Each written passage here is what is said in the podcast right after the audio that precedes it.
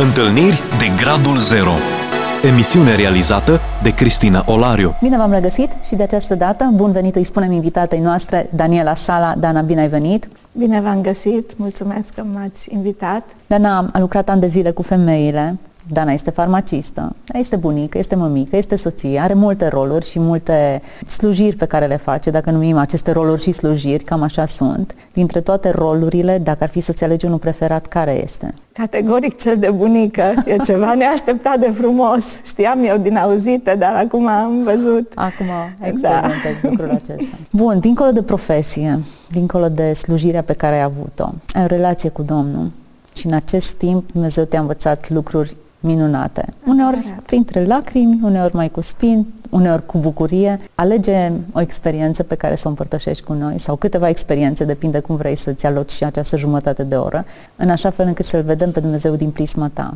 Voi vorbi atunci despre experiențele recente și nu neapărat una singură, pentru că niciodată nu treci doar printr-o situație, sunt multe, uneori se acumulează probleme, alteori și bucurii și parcă și acelea ne solicită și emoțional și spiritual și din toate punctele de vedere. M-aș referi atunci la cât de mult am înțeles și poate m-am și speriat puțin despre cât de important e subconștientul nostru și cum trebuie să veghem pentru că zici, sunt pe calea bună, îl am pe Dumnezeu, orice ar fi, voi înfrunta cu ajutorul Lui. Și pe urmă apare o problemă de sănătate în cazul meu, dar pot apărea diverse probleme și sigur mai devreme sau mai târziu toată lumea le experimentează. Și prima reacție a mea a fost bine, Doamne, orice ar fi, voi trece prin asta cu Tine. Vreau ca din asta Tu să-ți iei slava și sunt încredințată că fie că trăiesc, fie că mor, sunt a ta. Sunt pregătită să mă duc cu tine prin orice valuri. Și totul sună foarte frumos până apare câte o spaimă.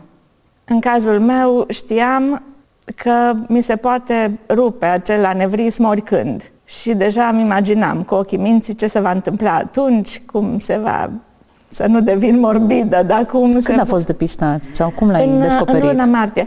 Uh, am avut probleme cu ochii și credeam că din cauza ochelarilor mei care nu erau foarte stabili uh-huh. și am zis, uite, vezi ce mi se întâmplă dacă nu fac timp să-mi schimb ochelarii. Uh-huh. Și am mers la medic fără să fiu deloc speriată ca să-mi fac ochelari noi și să nu mai am problemele astea de acomodare. Și pe lângă mici probleme cu ochii care mi-au fost depistate, am aflat că problema cea mare nu-i de la ochi, se întâmplă ceva în interiorul capului meu și am fost trimisă la RMN și așa am aflat de acest anevrism. Bine, multă lume are fără să știe, dar uh, când ajunge să fie de o anumită dimensiune, atunci poate să atingă sau chiar să deranjeze alți centri. Uh-huh. În cazul meu e nervul oculomotor și doi nervi cranieni care mă rog, inervează mușchiul extern al ochiului și mi s-a depistat acel anevrism și atunci știam ce se întâmplă în caz că se rupe. Și când... Mai rău că știai, dacă nu știi da, măcar. probabil că asta, și asta e o problemă, că nici nu-i bine să știi prea multe, chiar că nu. Și deja mintea mea lucra și îmi și imaginam Scenarii. ce urmează. Care da. erau scenariile? Bun, se rupe anevrismul, sângele din arteră în câteva minute minundă tot craniul, voi paraliza, sper să fie cineva pe lângă mine. Acum Domnul știe, voi paraliza sau chiar voi muri. Dacă aveam putere, mă duceam la baie. De obicei, când simțeam cea mai mică presiune intracraniană, mă duceam la baie și dacă aveam putere, făceam și un duș și mă schimbam. Obsesia. Ca să fii pregătită. să fii pregătit, da. Dacă nu puteam, mă necăjeam, mă rugam. Psalmii au fost uh, prietenii mei cei mai buni în toată perioada asta. Mai exista și un scenariu bun că s-ar putea Domnul să te vindece sau să... Sau să mă scape de situația asta și în câteva minute să fiu bine. Uh-huh. Până acum, slavă Domnului, că așa, așa s-a întâmplat. Și m-am gândit atunci, de ce, dacă mă încred în Domnul și știu că orice ar fi, voi trece cu El prin asta, de ce mă apuc așa o spaimă pe care nu o pot controla? Mm-hmm. Și mi-am dat seama că ești cu adevărat creștin și încrederea ta în Domnul 100%, atunci când și subconștientul știe asta. Pentru că nu zic să nu avem spaime, că îi omenește și nu te tem poate de ce urmează după moarte. Eu nu mă tem, slavă Domnului, am siguranța, știu a cui sunt. Nu mă bazez pe ce fac eu și pe meritele mele, știu a cui sunt și cine mă ia în grija lui. Dar mă temeam de momentul acela și de spaima pe care o va avea familia și am mai înțeles ceva, că ai mei nu sunt pregătiți să mă piardă pentru că voiam, așa, cu sânge rece să le spun ce aș dori eu, cum aș dori în caz că se întâmplă. Nu e sigur că se întâmplă. Dar uh, să le spun niște lucruri și nu voiau nici să audă și imediat se agitau, erau necăjiți și atunci am lăsat în seama Domnului și asta pentru că am spus, Doamne, Tu vei avea grijă și de ei și a urmat o perioadă în care am fost foarte, foarte derutată pentru că nu știam, așa, din punct de vedere medical, ce să fac ar fi o intervenție care se poate face endovascular, deci foarte, minim invazivă, dar cu riscurile ei foarte serioase. În România sunt câțiva specialiști, dar lista de așteptare e foarte lungă, pentru că sunt niște mini-spirale care trebuie introduse acolo și să împiedice circulația sângelui în zona respectivă și acelea costă foarte mult și clinicile nu-și permit cantități mari de așa ceva.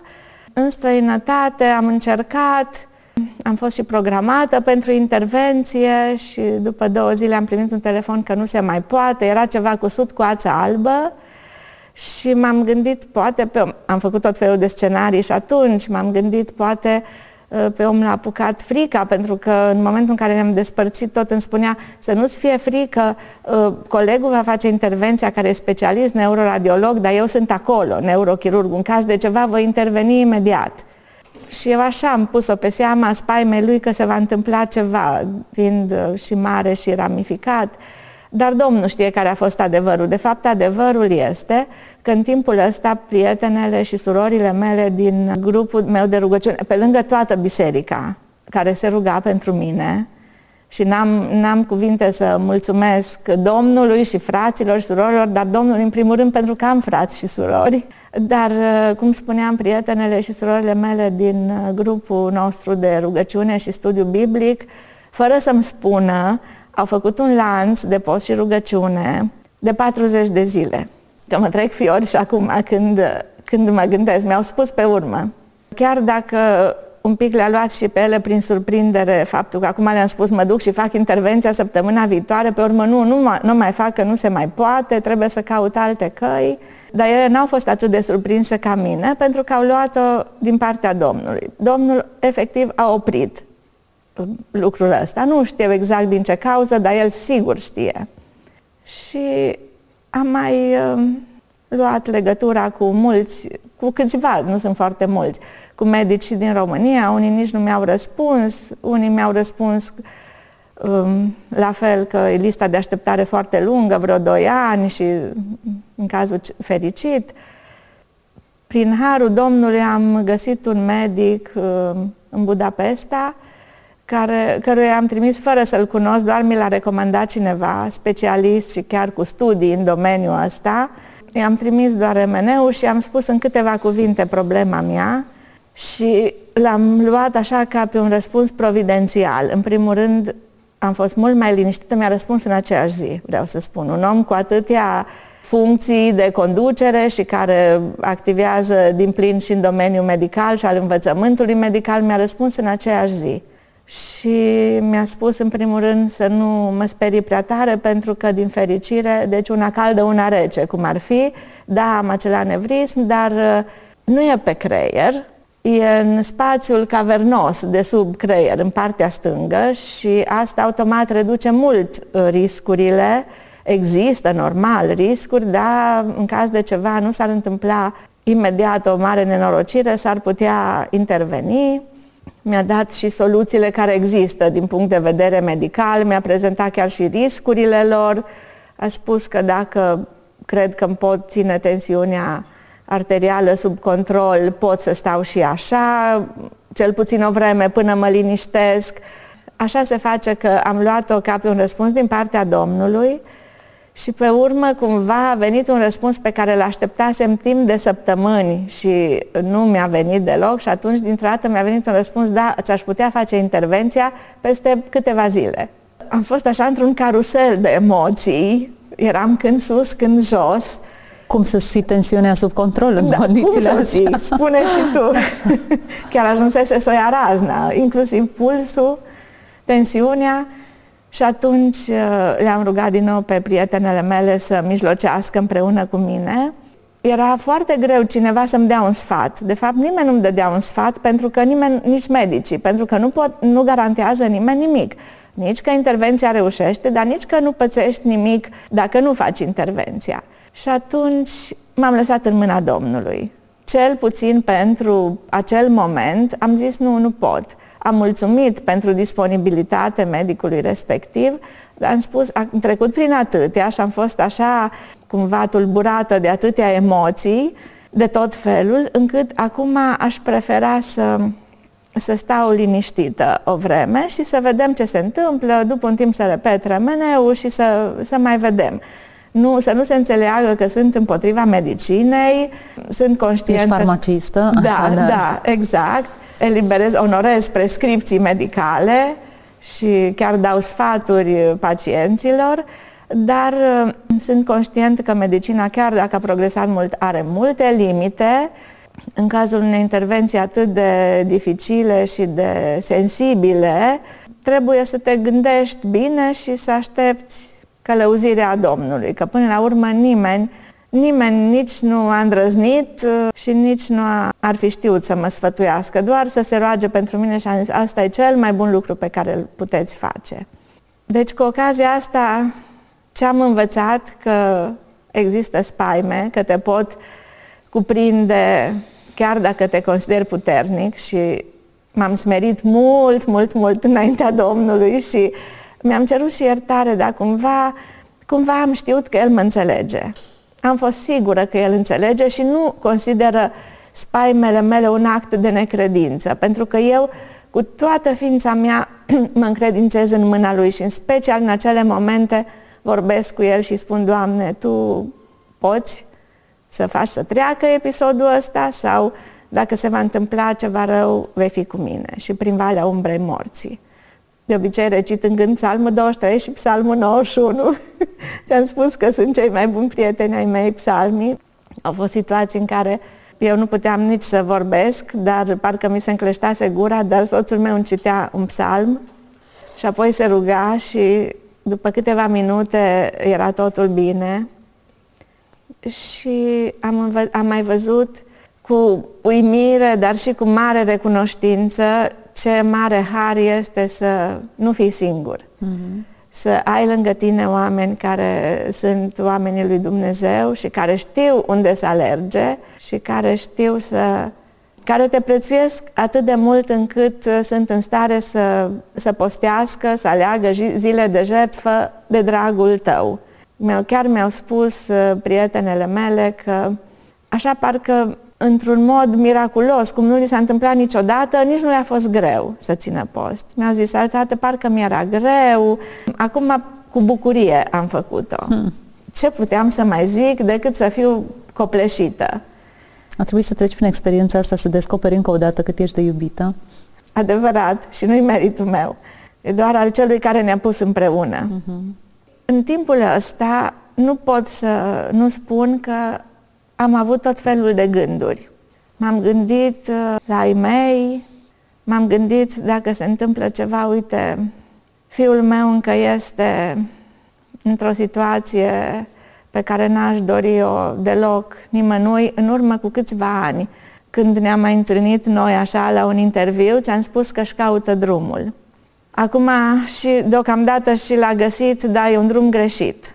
În mod clar, uh, cel rău cumva a reușit să-i fure mintea și să-l păcălească și să aibă niște credințe total greșite pe care el le crede superioare și crede că știe foarte bine adevărul și că noi suntem copii, nu știm nici pe departe câte știe el și nu înțelegem atâtea și trebuie să fii inițiat în niște lucruri ca să le poți înțelege. Și m-am gândit, Doamne, știu că rugăciunile noastre nu vor rămâne fără răspuns și știu că într-o zi tu vei răspunde și îi vei ieși în cale într-un mod pe care tu, tu îl vei ști numai pentru că de multe ori zic, Doamne, am epuizat de mult, e un adult de ceva vreme, am epuizat de mult toate mijloacele pe care noi le-am cunoscut și le-am știut și aveam impresia mult timp că trebuie neapărat să facem ceva. În special soțul meu, poate și fiind bărbat și capul familiei, se simțea obligat să facă ceva și uneori, să mă ierte Domnul că spun asta, făcea prostii, dar recunoaște și el acum asta. Făcea lucruri greșite, dar din intenții foarte bune să-l aducă pe fiul nostru pe calea cea dreaptă. Și știu, acum sunt convinsă că numai Domnul poate, dar mă gândeam, Doamne, aș avea o tristețe doar să plec și să, să știu, dar poate chiar prin ce mi se întâmplă mie, tu îi vei vorbi. Pe de altă parte, uneori aveam chiar momente de descurajare. Și atunci, în ultima perioadă, acum chiar, îmi tot venea în minte expresia nădăjduind împotriva oricărei nădejdi. Știam că e vorba de Avram, de credința lui Avram, dar aveam impresia că în capitolul 11 din Evrei, acolo unde e capitolul credinței și e vorba și acolo despre credința lui Avram. Dar nu, am căutat să văd și nu era și atunci am descoperit și de fapt mi-am reamintit că în Romani, acolo unde în capitolul 4, pare mi se unde e vorba despre neprihănirea pe care o primim prin credință și este dat, de exemplu, Avram, care a fost socotit neprihănit nu prin faptele lui, ci prin credință. Și acolo spune, nădăjduind împotriva oricărei nădejdi. El nu s-a uitat la circumstanțe, nu s-a uitat la trupul lui îmbătrânit, la trupul îmbătrânit al Sarei, ci a crezut că Dumnezeu ceea ce a promis poate împlini. Mai mult, că mă tot gândeam cum să nădăjduiți să nădăjduiești împotriva nădejdii, nu? Că nădejde, adică speranță și speri. Cum să speri împotriva speranței sau să nădăjduiești împotriva nădejdii? Mă gândesc că probabil împotriva nădejdii care are o bază omenească. Deci când ai o speranță, totuși te bazezi pe ceva exact. și te agăți de ceva, dar când nimic omenesc vorbind nu-ți confirmă speranța, adică ai spune e o speranță nebunească, Mă gândesc că asta e ace, acea nădejde împotriva oricărei nădejdi, dar nu e nebunească decât pentru cei care nu pot înțelege, pentru că mai departe spune el știa și îl privea pe Dumnezeu ca pe cineva care poate să cheme lucrurile care nu sunt ca pe lucruri care sunt, pentru că la el nimic nu e imposibil. Și atunci m-am gândit, Doamne, și atunci eu să mă îndoiesc, să mai am urme de îndoială că Tu nu îți vei lăsa pe cel care cândva în copilărie ți-a promis că te va urma. Știu că tu lași cele 99 de oi pe islaz și te întorci să cauți mielușelul mm-hmm. acela pierdut și știu că vei face asta și cu fiul meu și cu toți ceilalți dragii mei. Într-un fel, asta, adică nu într-un fel, în toate felurile, asta m-a mângâiat și cu privire la problemele mele de sănătate. Pentru că știu foarte bine că Domnul într-un mod miraculos, mă poate face bine. Adică acea zonă defectă pur și simplu se poate usca, se poate atrofia și circulația să meargă mai departe foarte bine. Dar Domnul hotărăște asta. Deci știu și cred din toată inima mea că El poate face asta, dar dacă vrea să trec prin această încercare și să am tot timpul cumva conștiența pericolului în care sunt, știu de asemenea că sunt în mâna lui și nu se va întâmpla nimic ce nu-i hotărât de el. Așa că nădăjduiesc împotriva oricare nădejdi. Ce mărturie frumoasă! Acum, Dana, frica intervine în inima oricărui om. E asociată cu umanitatea noastră, dar ce faci cu ea, acesta e un răspuns pe care îl dăm diferit. Într-un Adevărat. fel, ai recunoscut-o, ai validat-o, e acolo, e teama de un scenariu care ar putea să fie fatal, nu neapărat moartea în sine. Până la urmă, urmei, moartea, dacă ar surveni pentru tine, va fi un câștig pentru că te vei întâlni exact, cu Domnul tău. Exact. Pentru cei din familia ta, în schimb, va fi o pierdere. Pentru noi, cei care suntem în jurul tău și te iubim, pentru noi va fi o pierdere. Dar teama ta, cred că mai degrabă e în scenariul celălalt. Dacă intervine și ajung eu o povară pentru ceilalți, dacă intervine și va trebui eu să trec prin culoarul acesta strâmb și spinos spinos al suferinței, care va fi răspunsul meu? Și evident că aici vine orice, orice nădejde împotriva căreia trebuie să lupți. Chiar dacă se va întâmpla în felul acesta sau nu se va întâmpla, speranța mea e în Dumnezeu cel care are răspunsuri și controlează. Cred că e foarte important să dăm curs și să verbalizăm aceste lucruri. Mulți dintre cei care ne urmăresc acum au propriile lor probleme, fie de sănătate, fie în familie, fie cu copiilor, fie cu partenerilor de viață. Cu toții experimentăm durerea și suferința într-un anumit loc, dar ce facem cu ea? Asta Cum e. îi răspundem? Răspunsul a fost din partea ta, mă dau pe mâna Domnului. Facă ce va ști cu mine, am încredere în El. E bun, știe, poate, cunoaște toate detaliile vieții noastre. Frumos răspuns și plin de, de putere și credință. Și chiar m-am gândit și la acel scenariu de care zici, pentru că toți spunem, de exemplu, mama mea, cu ajutorul Domnului, împlinește în curând 83 de ani, e pe picioare, slavă Domnului și perfect lucidă și înțeleaptă. Când vreau să nu uit ceva, îi spun ei să-mi amintească. Asta da. Dar uh, fizic slăbită și rugăciunea ei este nu mă lăsa, Doamne, să fiu povară. Mulțumesc că mi-a ajutat până acum să fiu de folos și nu mă lăsa să fiu povară. Cu toate că noi asigurăm că niciodată nu va fi o povară pentru noi, dar e de înțeles că ea își dorește. Și așa am ajuns să gândesc și eu, n-aș dori să fiu povară pentru nimeni, dar pe urmă m-am gândit, ia stai puțin, că e și un pic de mândrie. Dacă Domnul consideră că trebuie să te smerești un pic și să ajungi să fii dependentă nu doar de El, ci și de alții, îți va purta de grijă și în acele... E foarte greu de acceptat acest lucru. Foarte greu, foarte greu. Da. Chiar foarte greu. Dar până la urmă, luând în calcul și scenariul ăsta, am ajuns să nu mai fie atât de speriat pentru mine nici acest scenariu. Chiar m-am lăsat și mă las cu totul în mâna Domnului.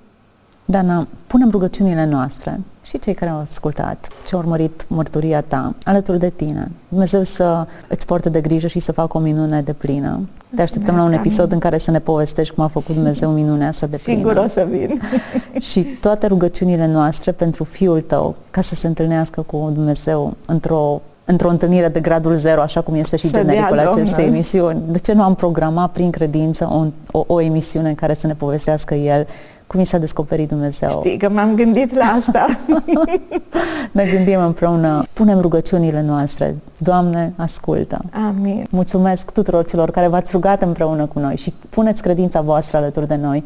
Fie ca Dumnezeu să onoreze aceste rugăciuni și să descopere încă o dată, poate, tot știitor, că e plin de bunătate și că lucrează dincolo de imaginația noastră. Să fiți binecuvântați! Ați ascultat emisiunea Întâlniri de Gradul Zero ku Kristina Olarju.